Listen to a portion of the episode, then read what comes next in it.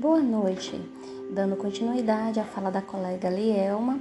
E quando a gente descreve sobre fenômeno trânsito diante da mobilidade humana e compromisso social se dar no mundo inteiro, e sabe-se que atinge proporções alarmantes, pois em diversos países os problemas causados pelo trânsito configuram-se na perspectiva do meio ambiente, que impactam na qualidade de vida.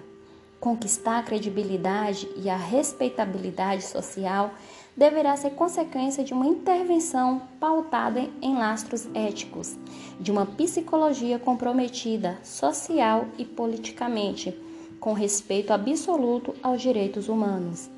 E assim demonstra as possibilidades perante da psicologia no âmbito das políticas públicas de mobilidade humana e trânsito, propondo uma reflexão que localiza a centralidade das pessoas, como a colega disse anteriormente, motor, sendo motorista ou não, em seus deslocamentos por seus diversos meios.